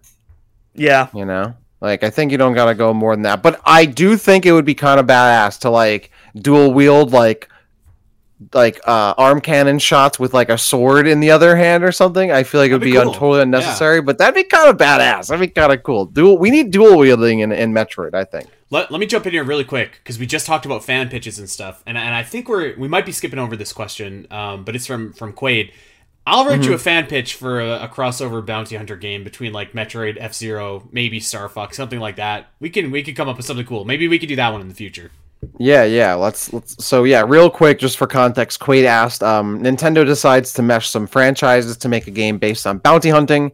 You obviously get Metroid and F Zero and even Star Fox characters in it. What concepts could you see in this theoretical game? So yeah, maybe that's a that's a that's a pitch that we do. I mean, we Yeah. talked about this how we wanted to see an F Zero game where like you go race people in the day, Hmm. punch people at night. Maybe do that with and throw in Samus and, and uh, Fox and Falco. That could be it, like something Yeah. like that. Like they get involved in some space crime conspiracy and have to figure it out. That could be cool. maybe falco's a chozo Oh my god, that would be funny if Falco like finds out he's a Chozo and like has to like be a Chozo and like gets involved with that and like has to like completely change lifestyle. Like that'd be actually I'm kind of down for that. yeah he Um, finds out that Chozo prefer the ground because personally he prefers the air. Um. Okay. Okay. These are a couple. I know we we are running not short on time, but I think we're we're wrapping this up here. I don't know if the so Andy, you just jumped in and grabbed a question there, and that was I wasn't sure if we were going to ask it or not. But I, a I'm sorry of, I, I thought you might have been skipping by it so i just I was I just wasn't sure if we were going to do it or not. But I was like, yeah, that one's fine. I don't know if you both kind of scanned the remaining questions, but I, feel like they've Kevin's kind of been things. is cool, and maybe we could save the rest for another day. How about that? Okay. Um. So so Kevin's question is the Metroid Prime remaster one you're referring to, right? Yes. Yeah, okay. So Kevin PDZ0916 writes us I understand why Nintendo Shadow dropped Metroid Prime Remastered when and how they did. However, the only sales figure was 1.09 million copies sold in one month after it was announced. While that figure was very impressive for a remaster, they shadow dropped it with no marketing beforehand and just on brand recognition alone. Obviously, would have sold. Obviously, if it would have, obviously it would have been nice if it sold a lot more, like close to Dread's over three million sold, especially with Prime Four on the way. What are your thoughts on this? Do you wish Nintendo would have done a regular marketing cycle for MPR, or do you think shadow dropping it was the best scenario? I was interested that you wanted to talk about this because I feel like we we did an episode just on this specific topic about a month after MPR came out. How I feel like we talked about, at least from what I remember, that we all thought it was a great number and yep, were I, concerned about it. All that I wanted to um, to add to this is, is for context of uh, I, I, think a lot of people sleep on how many people watch Nintendo Directs. Like I like, for, so I just quickly checked six million people watched that Nintendo Direct. Um, that mm-hmm. where Metro Prime Remastered was announced, and about uh, like a quarter million people have watched the initial release trailer. So like, that's pretty good publicity. And like, would would you do it for every game? No, but like, I I feel like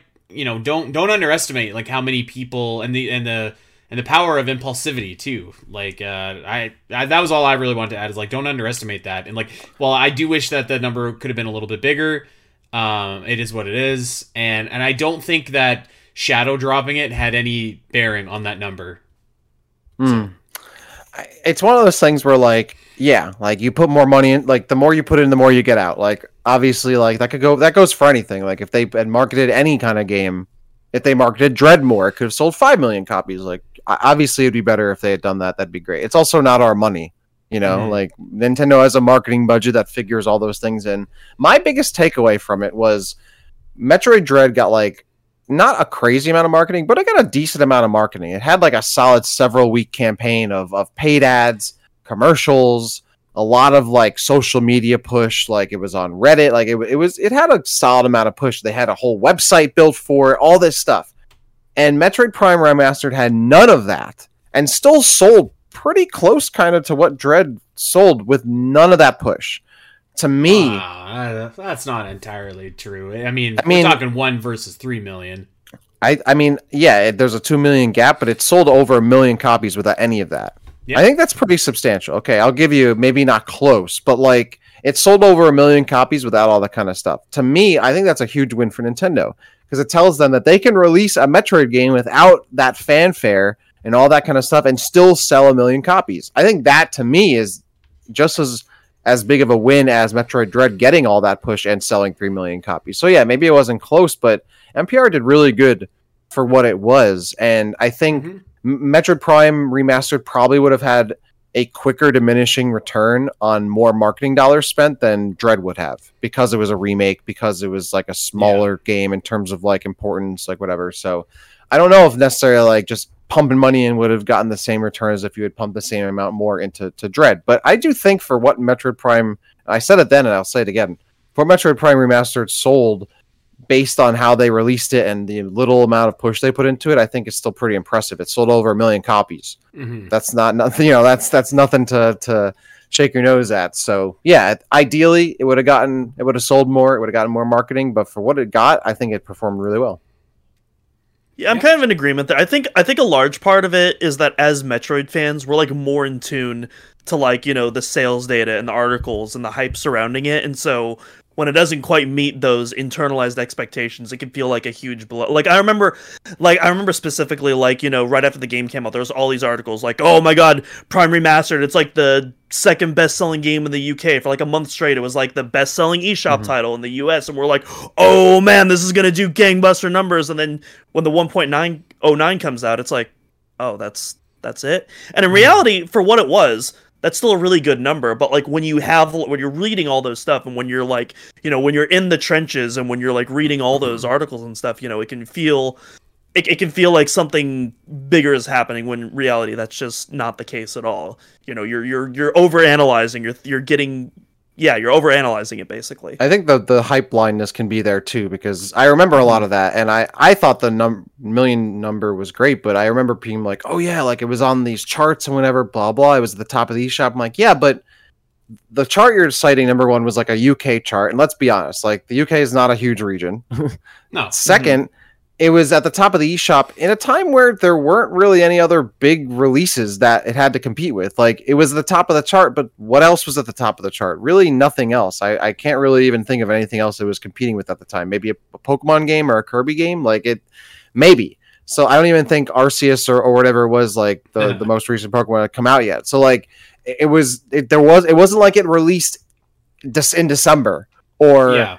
You know like uh, like in may or june like it released in march or, or i'm sorry february um so it wasn't like it was really up against too much so on one hand like it was if you just looked at it like with no context and you're like oh it's topping these charts blah blah blah yeah you could easily get this expectation that it should be selling tons of millions of copies based on that but if you actually looked at it with some little context you could see that was never really the case I think like Yep. generally speaking too, uh, Tears of the Kingdom being the exception. But like I, I feel like the Switch hasn't been that hot this year. Like for the last like year plus. Like there have been games coming out, they've been selling well, but it's not like the the crazy amount of games sold when like Breath of the Wild and Odyssey and Animal Crossing and Splatoon like that. That, that, Luigi I feel like it's mentioned tapered three. off. Yeah, yeah, exactly. Like I feel like that's tapered off a little bit, and it- and it's come a little bit back down. And I think that's because everybody knows that we're in like the last little hmm. hurrah for the Switch, and typically that's what happens when you when you get to the last little bit in uh, in a Nintendo console life life cycle. I'm I'm surprised. I'm actually flabbergasted that Tears of the Kingdom has sold as much as as it has. So um, yeah, surprised all of us to an extent. Like I knew it was gonna sell well, but like it's just absolutely dominating. I'm very interested to see what that next sales report is gonna be because it's it's definitely outpaced 20 million at this point. it's gonna be 25. Like it's it's it's outrageous. Yeah. So yeah, I thought it was interesting. An interesting question. Um, yeah, definitely. Of course, we love we love tracking the the sales and how things are going to go, and and I'm not gonna. I don't. I don't think it's worth like a super full answer to this. But Harky Man also asked, and we've talked about this. Like, what is the percent chance of like Prime Two and Prime Three dropping or whatever? Harky Man was talking about what are the what's the chance that Echoes either digital or physical and Zero Mission maybe on Nintendo Switch Online, both being announced in a February 2024 direct because that's their 20th um, anniversary. And I actually didn't think about that. That it is. I don't know if it has anything to. I didn't think about that. That those games, their 20th anniversary would would be in 2024, and who knows? That could be a great time to to drop both. So I don't think Nintendo will ever reference the anniversaries of those games. That being said, I actually don't think February February 2024 I think makes sense for both of those games to release because by that time we only I believe we only have one or two more GBA games that we're waiting for Nintendo to release on the service that they've already previously announced. Um, so they're gonna have so they're gonna give us a new lineup soon, and I think February makes sense to get that lineup. Zero Mission sounds like a pretty safe bet. Prime Two, um, I'm feeling pretty optimistic that we'll get Prime Two or Three in some capacity, you know, as kind of a runway leading up to Prime Four. And again, I feel like they would want to focus on that before doing, you know, the Switch 2 reveal, which I think we're all in agreement is around the time we're going to see Prime 4. So yeah, February, like, I'm not willing to bet any money on it, but I think February, like, it makes sense that for various Mm. unrelated reasons that you could see Zero Mission and Prime 2 both get revealed there. yeah, Th- I- that's I what could- makes sense to happen, but because there's a direct, not because it's the anniversary. That that's what I was Yep, about to say. Exactly. I think it, yep. it's because it's a direct because there's really nothing else dropping. Because when you really kind of look at it a bit more, like it, technically Zero Mission's the one that released in February. Prime didn't release until November of that year, so it's Mhm. not even its anniversary. So it's it's a little bit of a stretch, but Yeah. I I can 100 percent see like I think we mentioned this on the show a couple weeks ago. Metroid Prime 2 dropping in that same slot that Metroid Prime Remastered dropped this year in that February, kind of like nothing else coming out time of year. So absolutely, uh, absolutely could see that. We'll see. There we go. yeah, Um, Metroid Dread releasing during the 35th anniversary was just a coincidence. That had nothing, that was not intentionally planned. Prime Remastered, I mean, they could have released that a few months earlier for the anniversary, but they waited till February to do that because that's the time that they thought made the most sense. And did it really matter at the end of the day? No, I don't. I don't think No. so. No. So like so. Um, all right. Well, there are a couple other questions we did not get to, but I think we pretty much covered all the salient Metroid related ones and ones that were um, not duplicates. So. With that said, um, thanks again to everybody that submitted to our latest round of Metroid questions and Metroid answers. Guys, uh, what do you think? I think we had some good questions there. Great questions as as per usual. Thank you uh, to everybody. I I always say it, and I always will say it. I love doing these shows because they're easy and they're you know you guys think for us, so uh, it's it's fantastic. Thank you for the great questions. And if we didn't Well- get your questions, we'll try and get them uh, next. Not next to come across as lazy, but yes, it is great that we Yeah. get to engage with y'all. Um, you said that, not me. We're But not- yes. We were on a lazy day on occasion. Hey man, we do this show every week. Yeah. Uh, it's- sometimes it's a, you know we need a little crutch to lean on. Yeah, so sorry if we didn't get to everyone's questions. Um, there were a couple of you that that started submitting questions either after I had already put the document together or after we started Mhm. recording the episode. Um, so in which case, apologies there. Um, but what Next I will time. do is next time, next time I will. I have the document of the questions we did this episode. So the next episode we do, I'll be able to cross reference that and see what the cutoff was, and then just pick up questions from there. So. Uh, I mean, it'll probably be a couple months until we do another one of these anyway, so I'm not too worried about it. But yeah, uh, thanks so much, everyone, for submitting your questions. I think we had a good, solid um, mix of new questions and kind of, you know, retreads of, of questions we want to get a little bit of an update on. So, uh, Absolutely. yeah, and and and we have some exciting episodes coming up soon as well. Yes, I'm very excited about some of the stuff that we got coming down, uh, coming down the pipe. The Space Pirates is going to be awesome. We're, we're talking about Metroid Prime Four next week. That's going to be awesome. We're, uh, uh, I think, I, I can't remember if I said it or thought it, but I want to bring definitive ranking back and, and talk We have about it down. corruption. Okay, then perfect. Yeah, we got some So- good stuff. Corruption definitive ranking is on the list. Um, Yeah, I we also have- do. I also talked about before. I do want to revisit the Prime Two definitive ranking as well and uh, do some updates on that because I'm I really want to play through that game as well. Yeah. Well, I think our list right now is looking at next week doing talking about Prime 4. Um, what's it going to take for it to be a success? I think we're all going to come to the idea up to the table with our own ideas of like what we think personally it needs to be a success, Mhm. what that looks like, what that means.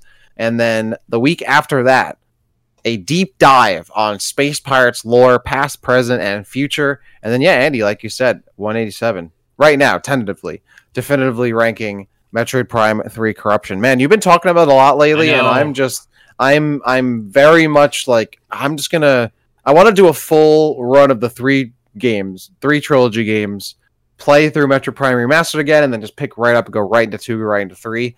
I might just, I might just have to do that because. You're, you're you're making me fiend for corruption. I love it's that. so game. good. It's so good. I Yeah. can't wait to talk about it. Um, uh, it, it might. It, yeah, I- I'll save it for the episode, but I can't wait to talk about it. I was gonna say now that we're definitively ranking it, I'm I have to go back and give it a whirl. So uh, looking forward to that. Andy, I'll throw it back to you real quick to, to sign off here. Uh, okay, well, once again, thank you to everybody for submitting questions. They were amazing, and uh, like I said, if we didn't get to your question, we'll try and get to it next time we do a Q&A. But in the meantime, uh, you can check us out over on Twitter. We are at Omega Metroid Pod. I am at Spiteri316. Dak is at Dak City underscore Doom is at Doominal Cross. And uh, we're also, I think all of us are over on Bluesky, which looks more and more like it might be the heir to Twitter apparent. So uh, go check us out over there. All the same handles uh, as well. Um, and you know what? Get in on our Discord, ask a question, and sometimes if if there's if you know if we didn't get to your question and, and we don't have another Q and A episode coming uh, around the corner, maybe we'll just talk about it right there in Discord. You could talk with us in real time, like right there. So that's always pretty fun. Yeah. Um, we got Patreon going on. We got uh, speaking of Metroid Prime Three. Uh, I got the Pirate Homeworld coming up in the Great Metroid Area ranking, so that's going to be a lot of fun. Plus some other areas as well. So that's going to be uh, that's going to be a blast. I can't wait to do that. And uh, of course, check out OmegaMetroid.com. Like uh, like we were saying, we've got all kinds of new guides coming up, uh, new all, all kinds of stuff that you can check out over there. So go and visit. You can read the Spiteri cut of Metroid Other M, talking about story repitches. And last but not least, check us out wherever you get your podcasts. Like, subscribe, review, rate, comment, all of that fun stuff. We appreciate it all. We love it all. And uh, yeah, I think that's uh, I think that's it. So with that being said, everybody, uh, we'll see you back here next week for some Prime Four. Until then, take care.